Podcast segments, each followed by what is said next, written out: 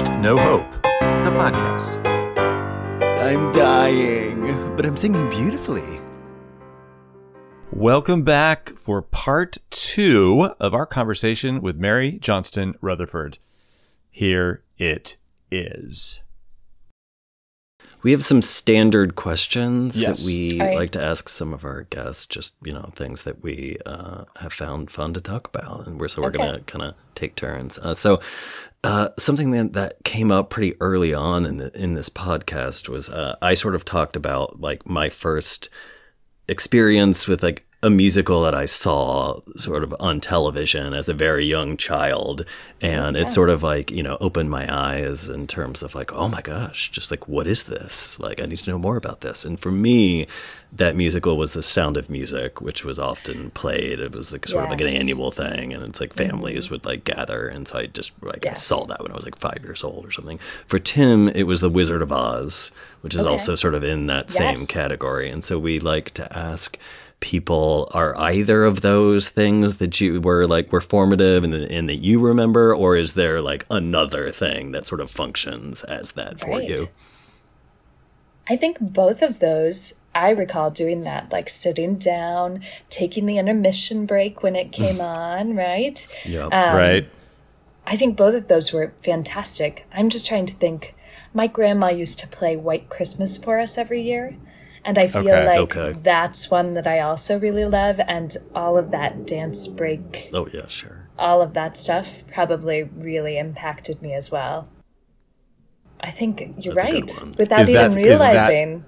Is that more probably White Christmas than, than the, the other two? Or would you say they're all sort of they're all in sort of an equal footing in terms of your childhood musical I don't think know, they're all right up there. I think they're Okay. all right up there because I remember playing each of those. Right, if we played it in the backyard, then it had an impact, and that's Okay. That's we Yep. absolutely did. Oh, I love that. I love that. I love that. Okay. it's Um, been interesting some of our guests it's like yes absolutely and then others it's Yeah. like no not so much That's a very some of the Midwest thing. Maybe I think I was like I'm wondering if it's like a kind of a Midwest thing maybe But I also wonder if it's there's a generational component, Mm. and that at some point, no one is going to talk about that experience because with the way that we view things these these Well, days, so are there yeah. yeah are there Right. even those annual events? Sure. Does Sound of Music still play on some Yeah. channel every year or not? I mean, I guess I the, don't even the live musicals that you know, like NBC and Fox are doing, Right. like That's you know, true. those are sort of like still like destination like television guideposts I bet, I bet, or- I bet yeah, that's people true. would, would Right. remember those. Will remember those, like kids Yeah. that have been seeing those. Peter Ooh. Pan. Oh, Peter Pan. Yeah. Peter Pan. Remember? With I don't Oh. remember. I don't know why. I Oh. don't. I don't think that I ever saw Peter Pan the musical. I just remember the Disney show. The Disney what is movie. her name? It was Peter Pan live. When you said live, Yeah, um, I uh, thought Cathy Was Rigby, the- right? Cathy Rigby. Cathy yes, Rigby, That's yeah, it. she did I, that. for, some, back for some reason, I remember Cathy Rigby, but I don't think I ever saw Cathy Rigby do Peter Pan. I is weird, remember that I- though because I remember her like her flying into the room, and that was very. That had a big impact. That did. Did Sandy Yeah, Duncan do ones, Pe- right? Peter Pan at some point? Or am Oh yeah. Oh yeah. No, Sandy Duncan Okay, definitely. I just Peter had that Pan. thought go through my mind. I'm like, that seems so odd. That must I don't even know how I know that Sandy, Duncan, but I did that. remember loving Sandy Duncan. She she was was she a sitcom actor? Yeah, she had like do a. T- we're gonna have to do a rewind on. Yeah, on we're gonna- Sandy on Duncan. Sandy Duncan. But I remember liking her too. because Cathy remember Rigby was a gymnast, right? Yes, she was Okay. definitely a gymnast. Cathy Rigby. Okay.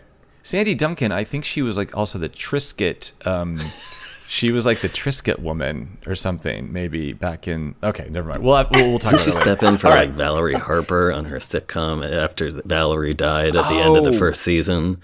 Was it one day at a time? Is that where Sandy Duncan? Sure. I mean, we're going way back on like Okay, okay. sitcom, so we'll figure that out. Don't worry, dear this. listeners. We'll. Uh, Mary, what generation are you? Are you Generation Y? No, Generation Z. Well, uh, I'll, 'Cause I'll age X, myself. right? I'm 83, so what is that? I think like- you're millennial then, right? I think I'm right No. on I think you are because I'm millennial. X, but I'm right on the edge, and I'm like seventy. I think maybe seventy-eight to eighty. Like I think maybe eighty is the Is this the cutoff? mark. But I'm not Yeah. fully confident. I'm not. I feel like. I identify with Gen X more, right? Because Hmm. I remember when we didn't have the internet, when we didn't have, you know, Yeah, all that the is right. phones were Right. dialed, that You've we had put that the money in the childhood. Yeah, I had that kind of childhood, which is odd because my dad is like a computer guy, so we always had computers around. But Hmm. I definitely remember the version of like you have to get up to turn the TV on, and it was Oh, black yeah. and white when I was little. and- right, exactly. Is that that's the defining Yeah. moment? Is Well, like, I always oh think my it's gosh. funny that you know there's stuff going around on social media. It's like what like what would you say right now to children that they would be like like what are you talking about? Like just like Right. technology wise. And one of them was like you have to put on channel 3 to play video games. And I'm like, "Oh my god, that's so funny because I remembered that like you had to put on channel 3 Yep. to play video games and that would seem absolutely bizarre to someone. Yeah. They'd Yeah. like, what? Um, um, okay, so back to musicals. Sorry. What was Okay. the first live musical you can remember seeing? I think the first live musical was probably at the community theater where where Curtis and I met. It was either the community theater or the high school. We had next door neighbors. Uh, one of them was our age range. I grew up with three siblings, and she like fit in as our fifth wheel. Um, and her sisters were like six and eight years older. And I remember Annie at the community theater pretty clearly because she played Annie. So we got to go see this giant production of Annie, and we're talking like 300 people in the cast, so that all the grandmas and aunts and moms would come Right, and they course. would like, you know, make enough money to do the big production the next year. Um, and then she also she and her sister did like a production of Bye Bye Birdie, and they're passing. They're not like a full version of that musical that I see in my head, but I see those moments kind of pop Okay. up right as live live things. Yeah. Okay. Nice. And you you were in you Well, were in musicals. Okay, so we wait, were in the Winnie Pooh- the Pooh. We know this. I was in Winnie the Pooh Um, in- as Gopher, the Yeah. unspoken role. In high school, in high school, did you do like the the high school musicals? Yes, yes, I did. Yeah. Which- Again, which I was kind of like you- tech the first couple of years, and then finally my senior year, I got to be like one of the lead roles. I'd been really involved in the drama department, Hmm. and you know, obviously, I was singing in the choirs and doing band, and I was like, I need a break. I'm I'm hoping this is my year, and I I sang one of the Capitol Steps songs, uh, which is like a spoof. For a little while, they did spoofs on like pop music, but for like political things. And they had a song that was done to Billy Joel, uh, but it was called Always a Women's Room Line. And I sang that for my audition piece, I remember. And it was Kiss Me Kate, and I got to be Kate Oh, that year in the musical. So Okay. Is that your favorite experience No. of being on stage? no. what's your favorite what like what what's your favorite? Do you have a favorite thing that you did on stage? I probably I probably have two, right? I I always wanted to be a musical person. I will sing along till the day is long with the musicals and play them in my house still today, even though most Broadway people would not play Broadway music at home. I mean, Right, it still right. makes my heart happy. So um, I got to be the the woman who sells roses in Oliver in one of those big community theater productions. And so I got to come out like by myself and sing this tiny little solo, you know, the Who will buy my sweet red roses? Oh, two right, blooms for a penny. And that's it. And then you sing in like rotation with other people. Oh, I can't believe I just sang love for you. that. I'm so it. happy you did. and I've never seen Oliver. I have to see that musical sometime. I've, it's come up recently. Uh, it came Many up with times. Robert Rowell, yeah, we Okay. about. What's your first Broadway musical? How old were you, and when did you come to New York and see? Or, uh, sorry, I will No, make a a, a, a, uh uh caveat because Yes, please. Al- Although you and I really kind of experienced the same thing, which is because Scott was like, if it was a national tour, then that counts as a broad. You know, oh. it I counts as like lived in Indianapolis, and so we had like a big like touring production theater. Right. So I sort of those were how I first saw all, all of those like mega musicals that would be touring ah. through like the nineties. But I think in Kansas, that's probably I don't know. Maybe you did go to Wichita or something to see stuff. I, I- never did. I mean, Yeah. we were a long way from major places. yeah, we were a long way from major places, and I feel like uh, I I think New York is when I first remember. My dad uh, has traveled around the country since I was little, so we're very lucky as a family. We've done a bunch of traveling, and he brought us all to New York one summer. There was there's six of us in my family. We stayed in the Marriott Marquis in Times Square. Oh yeah. because he had love points built up, right? And you like so we looked could up stay. at the in that all lobby in and one were like, "What?"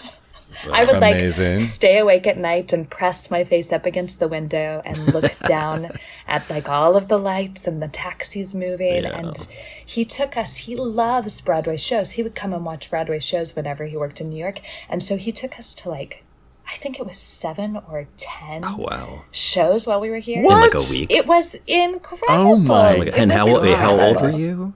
I was this? 10.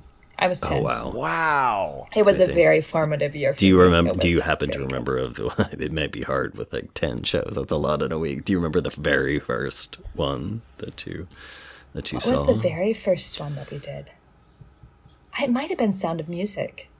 oh, It was playing on Broadway at that point, and it might have been Sound of Music. okay. Was, was, uh, like that round about true. what year was this then? Who? So it would have been 93, right? 90. yeah, it would have been 93. Yeah, because I had have been, talked I about. I saw 10 the or 11, yeah. So touring I think. production I think version of that with it had Marie Osmond played uh, played the lead, but I'm not sure who Yeah. did it on Broadway. I can't remember who it was, Hmm. but um, but that's the year I saw my. That's in that trip is when I saw Les Mis for the first time too, which I was telling Tim is my my favorite. Yes. Yes. That is Oh my my, goodness. favorite. I'm show. so happy that you're going to talk about Les Mis because it.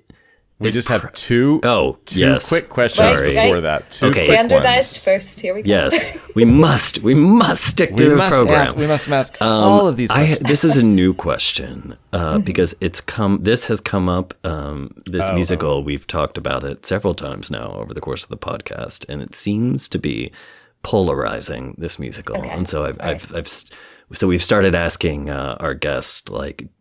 This musical, do you love it or hate it? And the musical is the musical Rent. Oh, I think I love it. I do. I just I feel like you hesitated a bit, so you might hate it, right? well. No, no. I mean, I might be the mid, I might be the midway point, if anything. But I never Oh, saw it in person, you know. So it's all the music for me. Yeah. And really, Curtis fell in love, love with it. He's a love rent person, Okay. and I think because of that, I am like a I do really like it. Yeah. kind of person. Okay. And then I've known several people who've worked on it throughout the years. And so the more that I get to know it, the more that I kind of fall a little bit more in like love with it. Cool. okay, this is a fun. This is a fun, I'll stupid question. pattern. Um, do you have a Broadway boyfriend or a Broadway crush or hmm. someone that you like regularly stalk? And you've now you've probably dressed all of these people. So is there hmm. anybody that you're like, "Oh my god, I can't dress you because you're I just You're just too much. you're just too much." Yeah. Is there anybody or I mean, you know, I understand if you I always qualify this too that it can be a talent crush. Oh, yeah. That's true. Yeah. That's true. Yeah, yeah, yeah. I always can be. qualify this question because I definitely have some talent crushes. Yeah, there are some good talents out there that's like, oh, yeah. Uh, I'm thinking because I did do Freestyle Love Supreme and I feel like there was a lot of talent on there. I feel like, honestly, I feel like when Daveed Diggs came in, I was a little crushy. I was a little like in the background, just Yes. trying not to smile too big and trying not to ask too many questions. And maybe, maybe the same way with Wayne Brady, but we got to know each other, so that was Yeah. a little less crushy because he ended up on there. But I'm trying Oh my god, I love those. Those, Yeah. are, That's those awesome. are good answers. Those are good ones. Okay. For and sure. Wayne is not like a normal Broadway guy. He's normally out in LA, so that was Right. uh, that was probably a combo, right? Totally. Um, okay, okay. So we've gotten through those. That's good. Okay. We we can move on can to comfortably move the on. musical Yeah. you love is Les Mis, Woo! hands down, hands down. Since I was ten years old, Les Mis. Love Les Mis. it. Over so you over. saw it. this on that fateful crazy trip that Yes. you theater saw that binge, many theater binge trip. And On when you left, trip. that was the show. That was the show that stuck with you in a way that none of the others did. Yes, absolutely. Okay. I remember I remember sitting there at 10 and being so moved by this hmm. show. From the moment that the curtain came up to the moment that it went down, it was just it pulled me in and my heart was in it and I remember just sobbing, hmm. sobbing, sobbing, sobbing at, at many points throughout the show. It was and it was when Les Mis was three and a half hours. So I was 10 watching Sure. the three and a half hour version of Les Mis and just falling 100% in love. Did I would you say it's, know it's the, mu- show that. Did you know the show or the music or anything before you saw it? no, I didn't know Oh, that's all. the Yeah. best kind of theater Yeah. experience when you're just like a blank canvas. Wow. Yeah. 100% blank canvas. Hmm. Yeah. And was Yeah. it for you? Was it the music, the story, the like? What what was it that uh, affected you so so deeply? I think it was probably a combo. um, I think it was a combo. Tim just hit his microphone. Yeah. I was going to say a minute. did. It's a, it's it's a co- I'm desensitized, so Yeah. good. um, I think it was a combo, but you know, we've been during the pandemic watching some of the old Disney movies, Yep. and I realized that one of the things about me as a kid, I've always been connected to music. Of like the way that it moves me has always been really soul felt, and you know, if you play something really sad, I get really sad, and I would cry as a little kid, and and I think like that music in that show just it it runs through the whole story so you can't not be affected by it. But sometimes it is the thing that carries that story forward. Um, so i'd say the music is a huge part of it. And then just the epicness of that man's journey and of the people around him and um, and the way that it all ends it's just kind of it's a beautiful beautiful piece to me yeah. so for was- the, the the few people that may not know this, because you Les are a Mis- Martian or something. Ma- Les Mis is a musical adaptation, a sung-through musical adaptation of Victor Hugo's 1862 novel of the same name. Yes. It was written by Claude Michel Schoenberg. Schoenberg, yes. Schoenberg. Yep. Music. Alain Boublil. Boublil. Boublil. Mm-hmm. And Jean-Marc Natel. Don't know original that. French lyrics. Oh, original French Yes. lyrics. I didn't even realize This was written in French originally. It was a concept album, and then they staged it like a couple of years later. i didn't and know then that actually yeah in this some like massive uh we can look it up but some massive like venue in uh in paris i think and then Oh, yeah, someone someone sent it to cameron mackintosh like the album and was like oh this has potential and he had to be talked into it uh and then they So started working on the english language translation Okay, and Herbert Kretzmer did the English lyrics. Okay, that's right. Yeah. So yes, it says the original French musical premiered. I'm taking this from Wikipedia in Paris in 1980, and its English language adaptation by producer Cameron Mackintosh, which is weird that they say it. Give him. I don't know, it's almost like writing credits or something, by producer Cameron Mackintosh, has been running in London since October of 1985, making it the longest running musical in the West End and the second longest, longest running musical in the world after the original off Broadway run of The Fantasticks. Right. Okay. We just want to get those, you know, few little facts out there.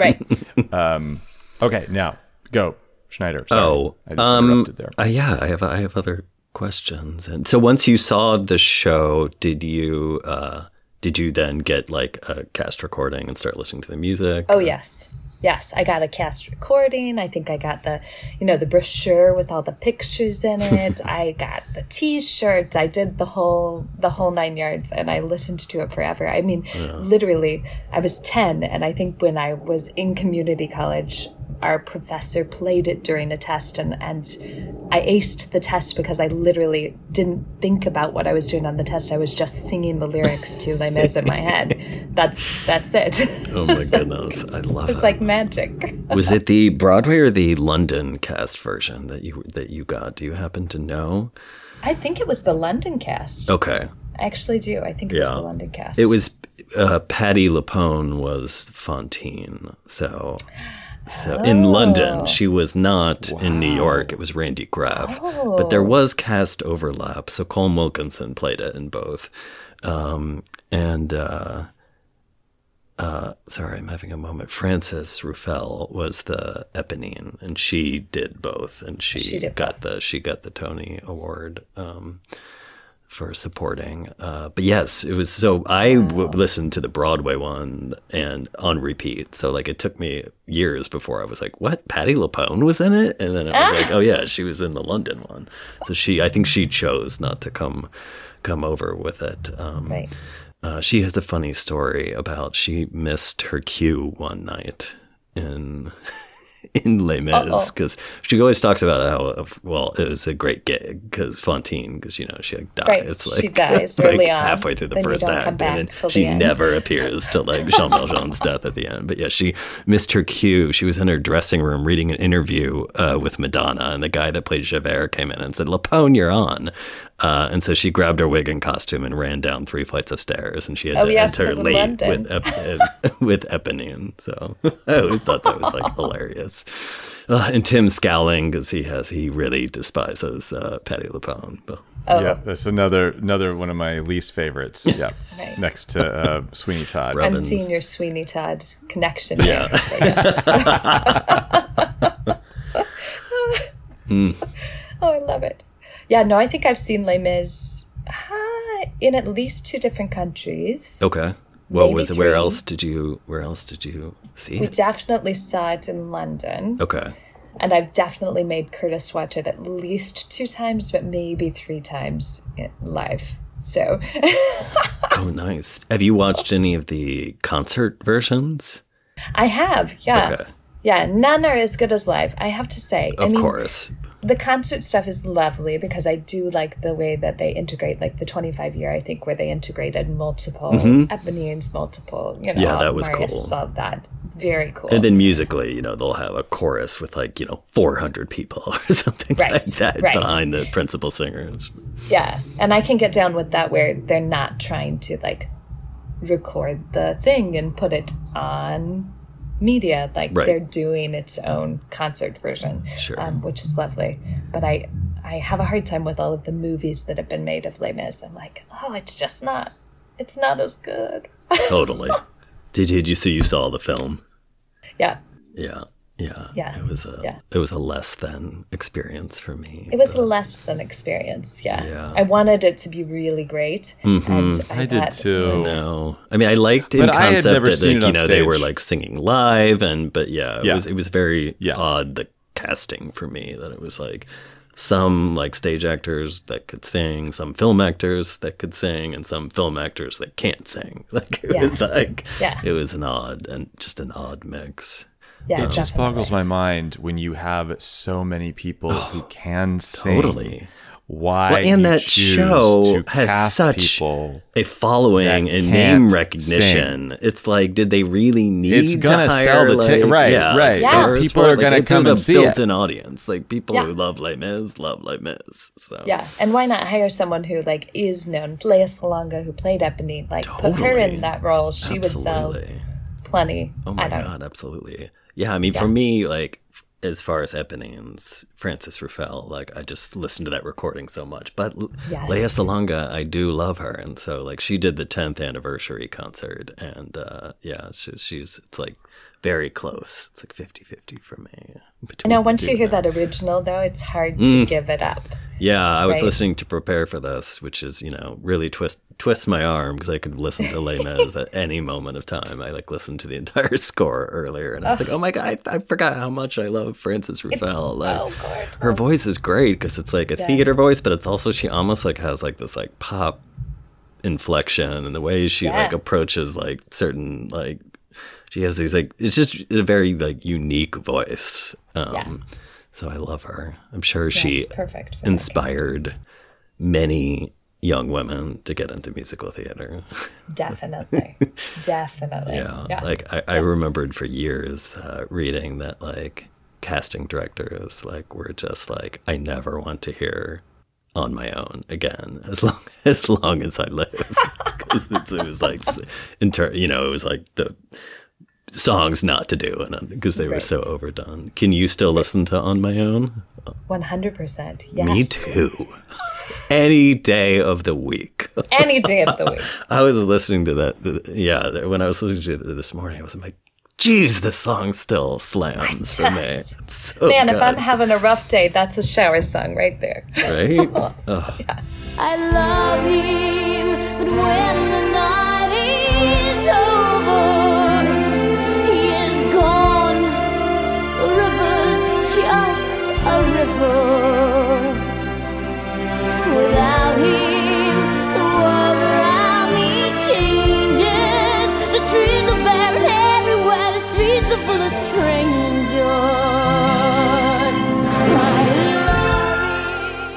I have two Yeah. quick uh, uh, anecdotes. One is that um, a mutual acquaintance or uh, colleague of ours, Mary Dwight Toller. Dwight Yeah. was actually in. Of course, he was he was the Danny in Grease, which was my very first production at K State. and I remember, and I don't even know why I know this because I maybe I just heard him practicing his audition song for something else. I can't imagine that I was in the room when he auditioned, but it was empty chairs and empty tables. That was his audition piece. So I will for so, and I will always remember that. And I because I didn't know Les Mis. And I and when I finally like started to be more familiar with it, and then when I finally saw it, I was like, oh, now all of this makes sense. Why he would have chosen that song, and you know, it was just it was just a fascinating little little thing. And then in in um, It's a great song. In hi- Yeah. it is a great. I mean, song. I it could is a great mention song, like almost every actually. song in the score. I'd be like, That's a great Right. song. And in in in show choir, Yeah. uh, we did "I Dreamed a Dream." Of Of course, I'm sure that every show choir did multiple songs from Les Mis, but we did "I Dreamed a Dream." Hmm. This is going to make you laugh. I was the there was a there was a a duet, a dance duet, a dance break. and I was dance the featured break. male actor. Yeah, like a sort of ballet, you know, sequence. it was behind a scrim. And it was very, amazing. it was, it was, it was, it was, of course, it was very magical, I'm sure. Um, but my, my dear friend Nikki, who was actually quite a talented dancer, Yeah. I was not. I was just a prop. I was just a man that was like, you know, holding her. And, and, and I remember this one, we were, we were at her parents' house and she was choreo- basically she was choreographing this piece Okay. That was happening behind this scrim. And she was like okay and this is when you go down and just stay in the ball. Just yeah just stay right there and just stay in a ball. And i was like down on the ground like staying in a ball. And finally i was like how fucking i mean i'm sure i didn't say fucking but i was like how fucking long do i have to stay in the ball? Like don't i get to do anything in this dance? And she was like well i think it's just better if you if you just stay in the ball. And then she sort of did some ballet stuff. So i will always whenever i hear i dreamed a dream i think Wow. about nikki and i. And she was just like you just stay in the ball. Just stay in the ball. Just stay Um, in the ball. But I still, I, I still love that song. It's a great song. What, I I mean, it's a it's a, yeah, of course, It's a, yeah. re, it, whenever it comes on at, at I mean, karaoke, I'm not sure that you're like, always a Anne little bit Hathaway concerned. d- should earned an Oscar for it, but you know, Man, if I'm going to be I- snarky, but I, I have to say, I loved Anne Hathaway in that role, and I thought, Yeah, no, she was good. very Yeah. interesting. Yeah. I'm not, I do. I yeah, I just have a chip on my shoulder because of what we said. Like, I just feel like they should have hired like a bunch of like stage actors, Yeah, or, and yeah. unknowns, That could really fucking sing Yeah. a song.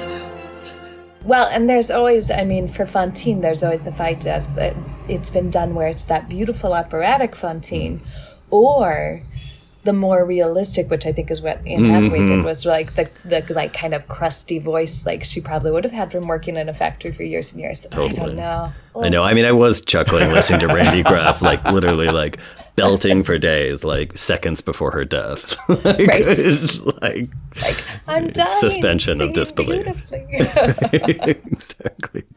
Please stay till I am sleeping and tell Cosette I love her and I'll see her when I wake. Um, Tim, I wanted to clue you in to the 25th anniversary concert because I'm there's a, somebody that I feel like you would want to know played the role of Marius, and that person Oh. was Nick Jonas. uh huh. Oh, I knew that's who you were gonna say. Did you really?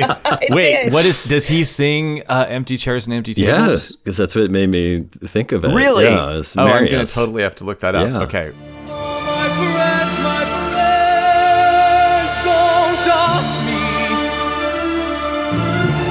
What your sacrifice was for. Empty chairs and empty tables, where my friends will meet no more. Yeah, it's I mean Oh. for some they play that a lot on like PBS, you know. So it's like if I'm just like flipping through, you know, you know, it's like a fundraiser type thing, you know. It's like yeah, Right. Uh, but that like just seems to come on a lot, and it's like one of those things like you know, whenever like your favorite trash movie turns on TV, where you're like, okay, I just I gotta like cancel the rest of my day. I have to gotta watch it. Right, this. So right, whenever I flip that thing on, I'm like, okay, I gotta watch Yeah. this. But yeah, I see Tim. He's crushing right now. I am. I can't wait. I can't I'm like, to I'm not watch it, sure that, you, that like that should be like the version of Les Mis you consume next, but I realize it probably will be because of what I just told you on the casting front. What um, what is your favorite moment in the whole show? Which I realize is a tough question as a Les Mis lover, but but but like where it just still, even after all these years, it you know it just still like hits you. I think it's probably the moment that Eponine dies. Hmm. Right? Like, Little Fall of Rain, right? yeah, Little Fall of Rain. It's just so beautiful. And I remember just like my heart every time, like that tears well up in my eyes, and you just get a little choked. And Don't you fret, Monsieur Marius. I don't feel any pain.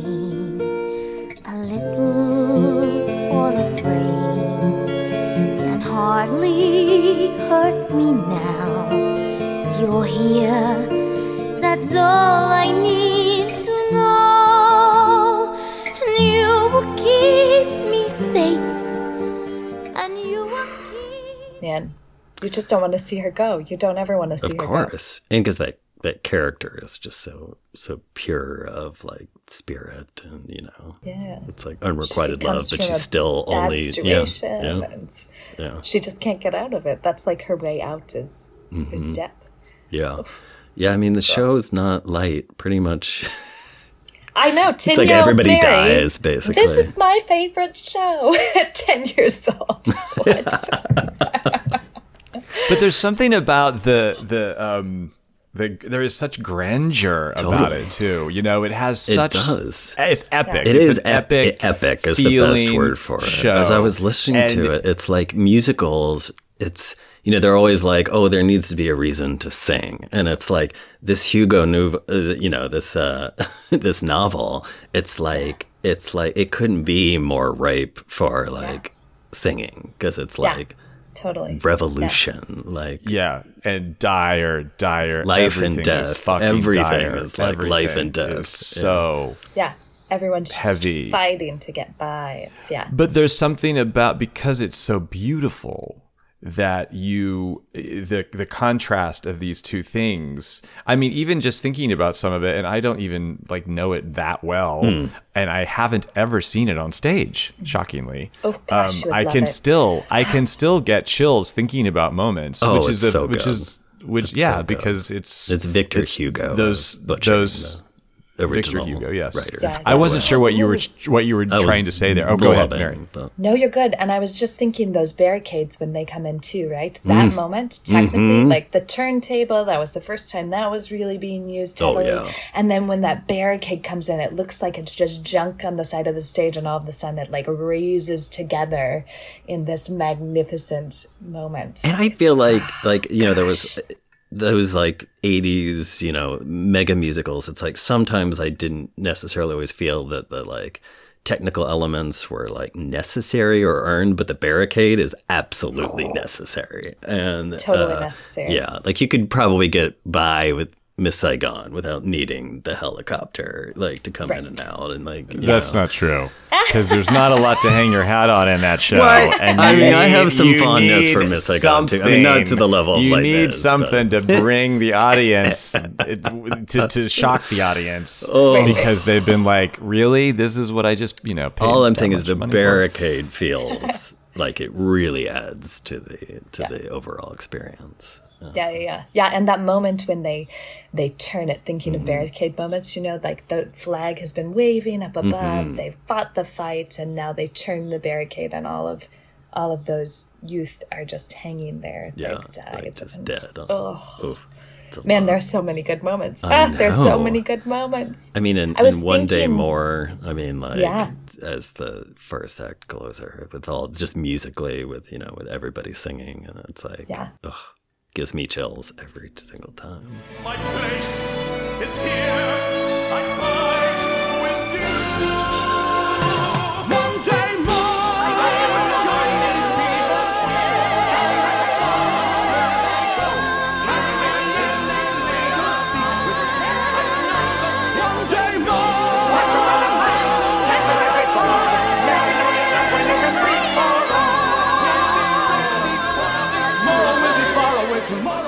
And everyone on the chain gang at the very beginning, Mm-hmm. like it's just so many good moments that you hit there.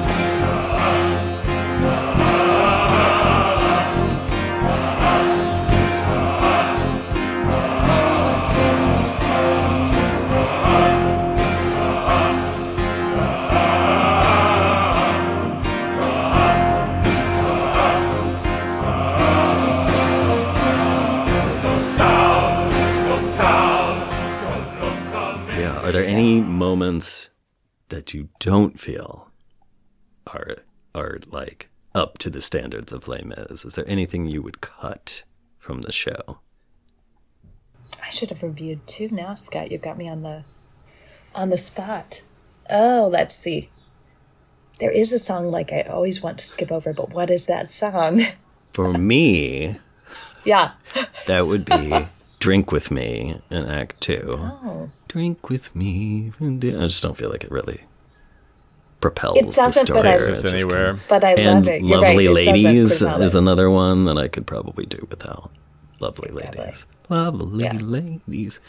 Kind of also anytime the, the the Thenardiers sing, but then like they're needed for the story. So Yeah, I agree. I kind of like their initial master of mm-hmm. the house, and then after that, I'm like, you guys don't really need to sing right, more, do you? it's like, that's a little grating after a while. Right. And like Yeah, yeah, the yeah. the show has a villain, which is Javert.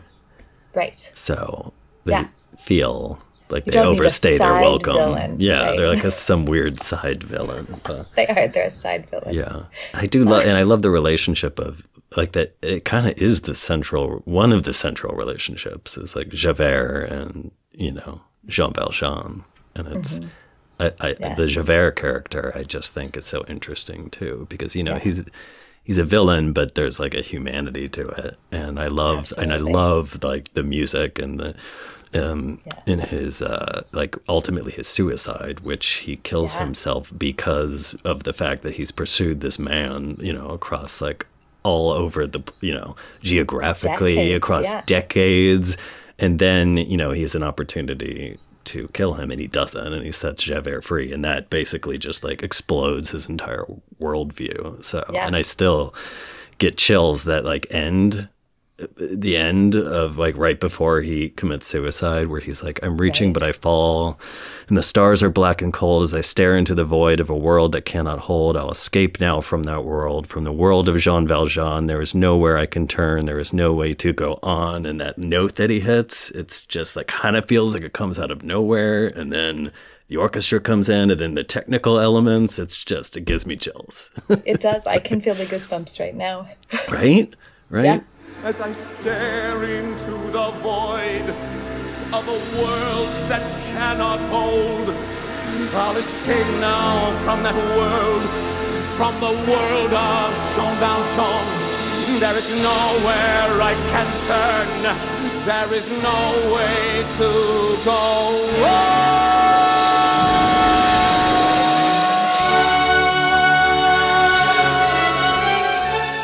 So good. So you had, you got the goosebumps as ten years I got the old seeing this goosebumps. show. Yeah. yeah, Oh yeah, I got the goosebumps. I got the heart. yeah. Tim, I really wish you had hard. seen this on stage. I do too. I, I need to see it on stage. There's there's a list, a growing list um, of doing this podcast that I realize shows that I kind of thought like, oh, I don't know if I want to see them. That I that I definitely have to see Hmm. on stage for sure. Um, Jesus Christ Superstar is one of them too. But we've already talked about the fact that who knows when that's going to happen. But um, uh, because there's not, it hasn't been a, a great many revivals of that show. But I, hey, you have this written down, so I have to Oh, bring it up because okay. I find it fascinating th- these facts about Frances Ruffelle. Oh yeah, do. I I mean, I mean I could talk about Les Mis for three hours. so Um, you- you're you, yeah you you choose where to, to to steer this conversation. Well, I want to make sure. I, I we're getting. You know, we, we were talking about the end. Yeah, so I wanna make speaking sure of three, before and I could talk for the length of Yes. Les Mis about Yes. Les Mis. before we before we get to the end. Yeah, I think yeah, these yeah. are fascinating. Okay, I, you're right. I did look up some fun facts. Yeah. Um, so what are it they? says it says in 1984 she took on the principal role of Dinah or Dina. don't Dinah? know because I don't know that show. In Andrew Lloyd Webber's Starlight Express in the original London cast. yeah, she was again the original London cast. of Starlight Express, which is um, remember we talked about this. My friend Hans, who is a producer and stage manager in Germany, Oh right, hasn't that run in Germany for like a bajillion Um, there- years or something? There is a, I believe it was where it started. They they basically like preview, like out of town previewed it Okay. in this small town in Germany, and it's been running there ever since. So they moved a production. They may have moved the original actors, I don't know, to London to uh, mount it on the West End, but they kept that production going okay. and it is still well obviously it's not still running Like in but the it was still running up theater? Oh, until in the originating theater that was built for the thing and Didn't they like maybe- retrofit it so that they could like roller skate out into the audience and stuff? Or am I making that up? Yes. I think that's Yes. true though. Yeah. And this is the the thing when, that when I saw I saw I was in Berlin, Mary, like two, three. Oh, it's what? Oh gosh, it's been two years ago. No, three years ago. It'll be three years ago this past this coming summer. And Hans was telling me because he had gone to this place uh-huh. because Andrew Lloyd Webber decided it was like the 25th anniversary, I believe. Okay. And he had decided that they were going to revamp it. They were going to add some new songs. And because I think that ticket sales were, you know, after 25 years, were starting to decline a bit. Mm-hmm. And he apparently Although at that needed point, to make some like, cash. Bring- which of course is amusing, kids. but we've but we've talked about this before. Yeah. The fact that he's been married like so many times and has so many children, and he's paying all of this alimony and child support everywhere, and so he's literally apparently always on the verge of, of bankruptcy. Um, I mean, this is all just like hearsay, so you know, it's, I'm not I'm not saying that I that, Allegedly. allegedly. So he decides I'm going to revamp Starlight Express in this small town. So Hans was like one of the people that went in and had to um, d- had to like help this process happen. And he said it was it was like stepping back in time. Like there the the only schedule was there was one schedule that was written on the wall It was in the same on a board, in the same board, on the same board that had been there. Like there was not even an electronic schedule. Like nobody got an email. Nobody knew. Like you couldn't get anyone to send you a schedule. He's like it was like everyone had been working there since the production opened. In terms of some, even some of the actors, but of course the crew and and administration administrative team. And he said it was just like such a crazy experience to go and be in this like weird little time time machine. Um, anyway, so that's what Frances Ruffelle did. She was in the original London cast of Starlight Express. She lives in New York City and has steadily been working this entire Yeah. time. She just she put out a couple of albums. It says she has a daughter named Eliza Doolittle. I thought that was who is a 33 year old singer songwriter. I was like feeling really old when I read that the original Eponine has a 33 year old daughter, singer songwriter daughter. I was like, oof, that's tough. And the uh, are you? It says here the girl who played young Cosette. Yeah. Are you talking about in the original The London ori- cast? original Broadway. The original Broadway cast. Okay, Donna. Vivino also played Elphaba Yeah. in Wicked and was Grizabella in Cats Yeah, like in, in the a touring, 2020 like national recently. tour, I totally had now. no idea. I'm like, I didn't know that she like grew up and like kept doing theater and was like, I know her. I mean, Oh my I don't know, know her, but like I'm acquaintances with her. You said Oh that my name. I was like, oh, she's one of our Broadway baby mamas. oh my god, that's Oh. fantastic. Yeah. Well, I listened to her at a very young age sing Castle on a Cloud this morning. I had absolutely no idea, and that made me like incredibly happy. I was like, oh my god, she was like just in a touring production like last year, and playing Grizabella. Oof, amazing. That is crazy. But that also Ah. makes me feel old. That the Well. original young Cosette right. Yeah. is playing now. Grizabella in Cats, who's like the you know allegedly the old mangy cat. Mary, is there anything else that you want to make sure you say about Les Mis? Miserables. Oh, I was just thinking, I've been thinking as we talked through this of why it is that Les Mis Hmm. is so essential. It's like it, became such a part of me. And I have heard now repeatedly, maybe since Aurora was born, somewhere in that range, there's been a study done where when you're in a musical, and the reason live theater is so unique is that when you're in a musical experience, maybe at a concert too, because it's the same idea, right? You're listening to music.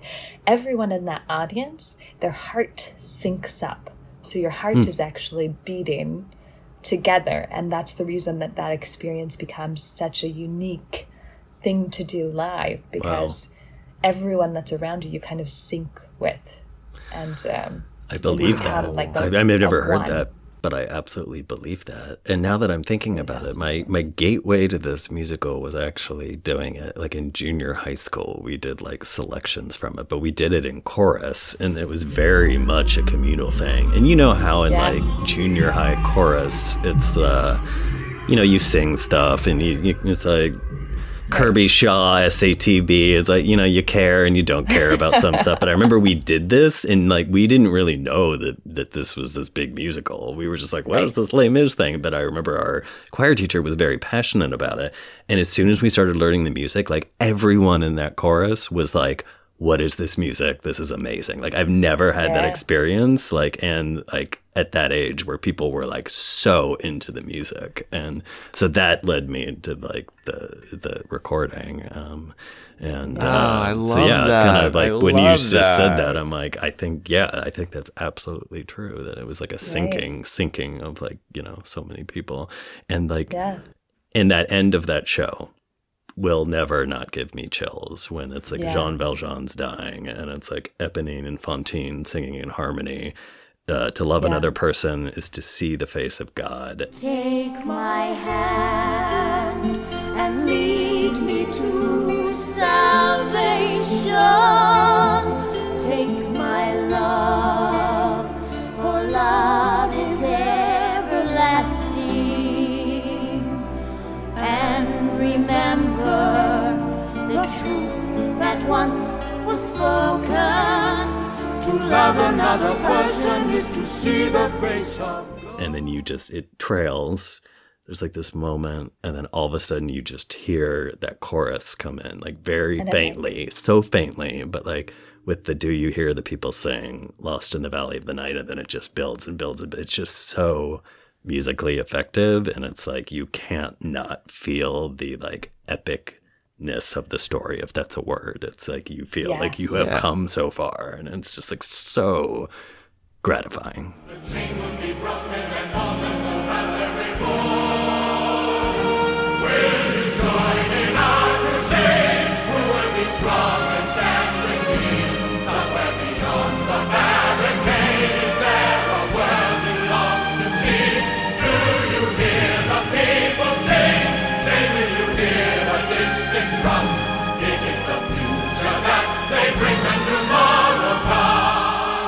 So gratifying. That's it. Yeah. even even um even in the movie you get even in the the, the you know very questionable you know, a lot of questionable choices that were made you still get that journey part What of it you you still feel like because the story Yeah. is so epic It's just so epic. huge yeah Yeah. yeah Yeah. You mean you don't listen to russell crowe's rendition of stars on a daily basis I was I remember just being in we were at the um that huge the the the one that doesn't exist anymore the really Ziegfeld Ziegfeld. the oh you saw it there Oh. Yeah, Sure. we saw it Oh, there that's with you know, so many people, and it was so cool. And I remember so just cool. being so excited, and then just Not. so disgusted. I saw Yeah. As I saw the as soon as Chicago movie singing. uh, there. oh, that would be a fun Oh, one. that would've 'cause been that's fun. that was fun like movie. super. I definitely felt like a special, you know, like a unique experience to see that Yeah. there. Oh, I loved it. Well, Mary, thank, Thank you so much. So much for Thank being here. Thank you for having me. You're making This has my been- Oh my gosh! pandemic feel Wait, better. Wait, oh my Wait. gosh. what? Wait, we didn't talk about Uh, one of one of the reasons that we thought of you in the moment was because we were comparing. Ah, um, yes. this is hysterical. We were going we were going to say goodbye before we asked this question. Uh, we were we were thinking about how many costumes there were in the uh, Adventures of Priscilla, Queen of the Desert. Yeah. and I said I wonder how it would compare to the number of costumes and or changes of the Cher Show, and I said. Oh my God, Mary would probably be able to give us some insight into that. And that was what started this conversation into asking you to be here. And then we almost didn't ask you that question. Oh, because no. well-oiled machine here. yeah, yeah, Well-oiled. definitely. I love it. Um, let's see. So the Cher Show, which I was the assistant wardrobe supervisor for, and did the out of town and then came into town. By the time that we finished that show, our piece list, so it's not like a full set of costumes, but it's all the individual pieces. Our piece list was about 5,500 pieces. Oh Whoa. Oh my goodness. Wow. Right. And you were saying there was the the the quick changes. They were happening on average, like every how frequently? There was about one every 30 seconds if you were just going to average it out because it was four, oh almost 400 quick changes in the show. Almost 400. Fully believe it, having So, seen it. yeah. oh my Those god! And the were fastest, amazing. the fastest quick change Yeah. was 11 seconds. From what to what? Do you remember? Or? It was during the Mackie Parade, and I believe Yeah, Ashley Mackey Fitzgerald, who danced the Dark Lady, did it. Uh, and she was the pirate, and she became the ringmaster. I believe that's the way that change worked. My goodness. Wow. Yeah. Okay, so we have to look up. How would we find out how many pieces that the Adventures of Priscilla, Queen of the Desert had in its costume? Oh. Would that be something that might be online? I mean, I remember Maybe. I rattled off a bunch of Or- statistics because I had found I an know. Interview might- with the original costume designer, and You she might- had we broken might it already down. have those, so yeah, we'll we have to look at that next compare and time, and- Yeah. I feel like I'm trying to like think about averaging out the costumes because I hmm. feel like the lady Cher or star star Cher probably had like almost 30 looks. Lady probably had at least 25. Okay. Babe had far fewer, maybe 15 or something like that. And then I'd say each of the ensemble people had at least 10 looks a piece, costume wise. Wow. And there were 22 people in the cast, I think is the number. Wow. I'm trying to remember now. We're like two years out. um, but yeah, so that's close to 300 probably, right? Yeah. Math. Yes, that would be well Math. at least yeah, uh, yeah, like two seventy five or Yeah. something like that. Yeah, Right. Yeah, Yeah. Yeah. That's and then, insane. of course, they all come with lots of pieces, which is why our piece list grows to such a incomparable size. It's like, wow. It was so magical to uh, Mary. I told you this already, but Mary took John and I backstage, Oh, um, and we got to see all of the places where things were stored, which was literally sh- everywhere. Oh, yeah, I was saying like those including hanging backstages the- aren't big. Yes. Like, No. Yeah. yeah, and even at the Met when we do the Julie Taymor Magic Flute, like we're storing like like pieces of the set like in like random hallways and stuff. So I can only imagine like where you Yeah. were storing all of those pieces. Yeah, we had pieces that like literally hung in the stairwell that we had to lower in to get out for the Mackie Parade. They were just such huge pieces. And Yeah. then the storage space was not vast, so we had like a special closet that the the house props guy had come up with. We had like our little booth and then he built basically like an 18 inch deep closet that stored most of our swings, our original swings. And so we'd open up the two doors, which were our like wall for quick changes in that area, the women's quick change area. And there would be all of the clothes for the swings hidden in this Oh, little space back there. Oh my gosh. I mean It was wild. I mean, we literally had to come up with so many different things out of necessity. It was amazing.